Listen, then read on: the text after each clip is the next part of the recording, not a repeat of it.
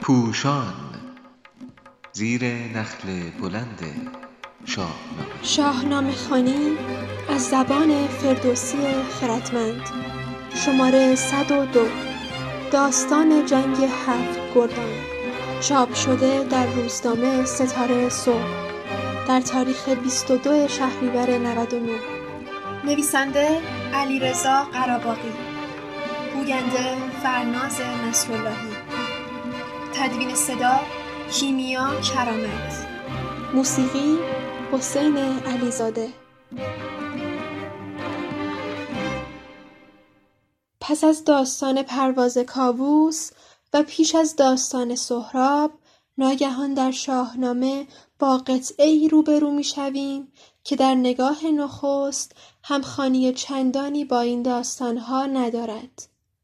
رستم بزمی آراسته است و گیو پیشنهاد می‌دهد که به توران برویم و چندی در شکارگاه افراسیاب خوش باشیم پهلوانان میپذیرند و ماجراجویانه با شمار اندکی به خاک همسایه دست اندازی می کنند. به بادگساری و شکار می پردازند و ناخواسته با لشکر صد هزار نفری تورانیان درگیر می شوند. این امکان وجود دارد که پهلوانان کم شمار ایران در برابر چنان سپاه بزرگی کشته یا اسیر شوند و کیان ایران به خطر افتد افراسیاب می‌گوید گر این هفت یل را به چنگ آوریم جهان پیش کاووس تنگ آوریم ولی رستم حتی پس از نزدیک شدن سپاه توران بیپروا تا جایی به میگساری می‌پردازد که پهلوانان از او خواهش می‌کنند برای رویارویی با دشمن آماده شود. رستم در هیچ جنگی به آن سوی مرزهای ایران نظر نداشته است.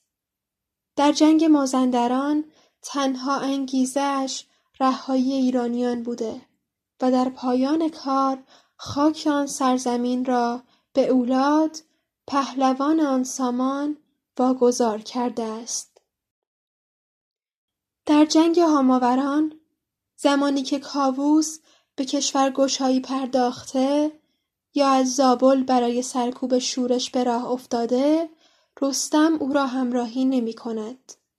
حتی آنگاه که افراسیاب ایران را اشغال می کند باز رستم تا زمانی که مردم به دنبالش نمی آیند هیچ واکنشی نشان نمی دهد. زیرا در شاهنامه خود ایرانیان هستند که باید امید خفته را بیدار کنند. اگر مأموریتی به رستم ندهند او خودسرانه درگیر جنگ نمی شود. پس چگونه اکنون بی هیچ ای چنین رفتاری می کند؟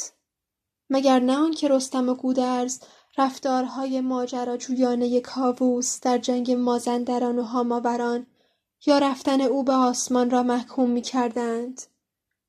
در نگاه نخست چنین به نظر می آید که این داستان به روال منطقی شاهنامه افسوده شده باشد. دکتر جلال خالقی مطلق در نوشتار از شاهنامه تا خداینامه می نویسند کسانی که با پژوهش های شاهنامه آشنا هستند می‌دانند که از دیرباز از چند داستان این کتاب همچون رستم و سهراب، بیژن و منیژه و اکبان دیو به عنوان اپیزود یعنی داستان میان پیوست یاد می کنند و منظور از آن داستانی است که با داستانهای پس و پیش خود پیوندی سازمند و ارگانیک ندارند بلکه به میان سرگذشت اصلی کتاب بسته شدند اکنون اگر در شاهنامه نگاه ژرفتری بیاندازیم خواهیم دید که شماره این گونه داستانهای میان پیوست بیش از این هاست. داستان رزم هفت گردان در شکارگاه افراسیاب که پس از داستان جنگ هاماوران میآید هیچ ارتباطی با داستان پیشین خود ندارد و داستان پس از آن نیز یعنی داستان سیاوخش دنباله طبیعی داستان جنگ هاماوران است.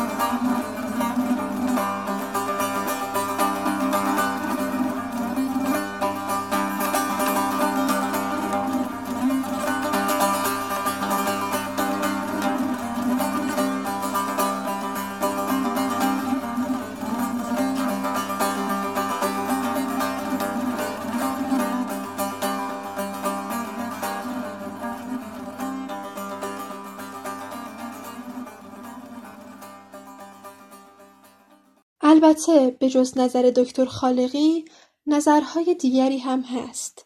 شاهنامه پژوهان دیگری می‌گویند شاهنامه ابو منصوری تنها منبع فردوسی نبوده و آن شاعر توانا از داستانهای سکایی نیز در شاهنامه خود بهره برده است.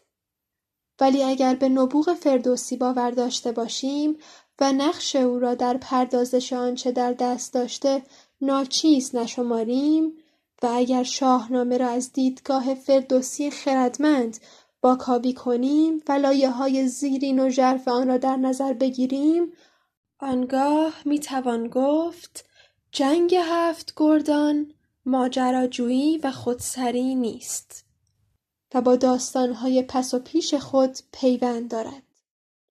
در داستان جنگ هاماوران افراسیاب ایران را اشغال می کند و باید کاری کرد که او دیگر هوس دستاندازی به خاک ایران را در سر نپروراند.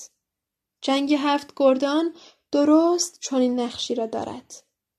تورانیان با حضور خود افراسیاب پیران ویسه و پهلوانی چون الکوس به میدان میآیند و در میابند که حتی در برابر هفت پهلوان نیز ناتوان هستند. روحیه ایرانیان هم با این گونه خارداشت افراسیاب بسیار بالا می رود. پس از آن است که افراسیاب تنها راه شکست ایران را نفوذ در میان ایرانیان و برانگیختن سهراب به جنگ ایران می بیند و به طور منطقی داستان رستم و سهراب پیش می آید. جنگ خودسرانه هم نیست. و فردوسی آگاهانه از دوازده پهلوان در بزم نام می‌برد. ولی تنها گودرز رستم زواره توس گرگین کیو و گرازه به توران می‌روند. پس بهرام زنگه گسته خراد و برزین بر پایه ای در نوند یا ریوند نیشابور و در نزدیکی پایگاه یا آتشکده آذر برزین در پشت جبهه و در خاک ایران میمانند. گزارش نبرد هم بیدرنگ به رهبری سیاسی داده می شود. نوشتند نامه به کاووس شاه ز پیکار و از دشت نخچیرگاه وزان کز دل ایران نشد کشته کس زواره ز اسپ افتاد و بس.